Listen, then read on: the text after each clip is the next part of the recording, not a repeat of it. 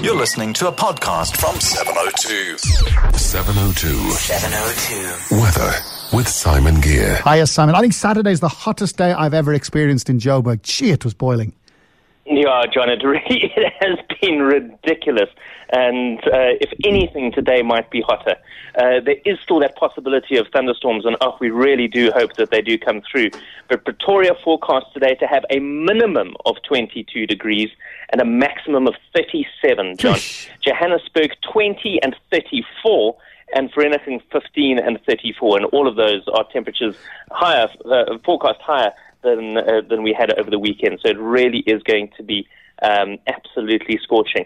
Looking ahead through the rest of the week, temperatures actually staying up in those 30s and hopefully not quite as warm as they have been.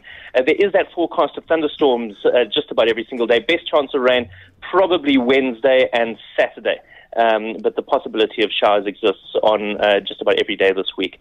So we'll certainly hold thumbs there. But temperatures, as I said, remaining up in the low 30s on all of those days. If you are travelling about, it looks pretty warm, certainly anywhere you go around the interior, mid-30s at all of our neighbouring cities.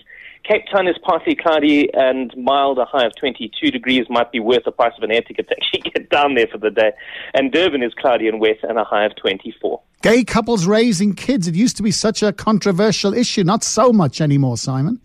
Yeah, not so much anymore, and I think that generally people are seeing the light on this issue and affording everyone equal rights.